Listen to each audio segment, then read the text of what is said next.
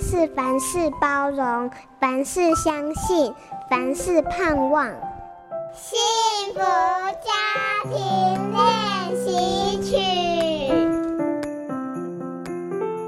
有一次，我让孩子带一整颗莲雾到学校当点心，没想到几个同学看到后惊讶说：“哇，原来莲雾有种子哦！”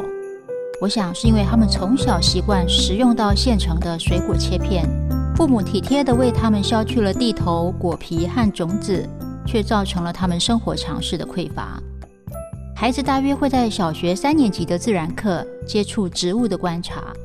如果父母能够陪伴孩子一起研究动植物，孩子就能拥有在大自然的教室之中。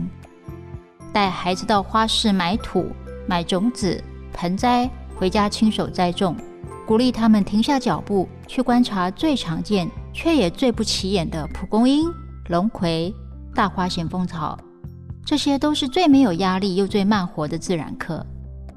透过野外的实体观察，孩子知道有一些种子是借助风力把自己吹送到其他地方，有些种子能够借由被动物吃掉而繁殖。大自然是一本美丽丰富的自然之书，而生活也是另外一种形式的阅读。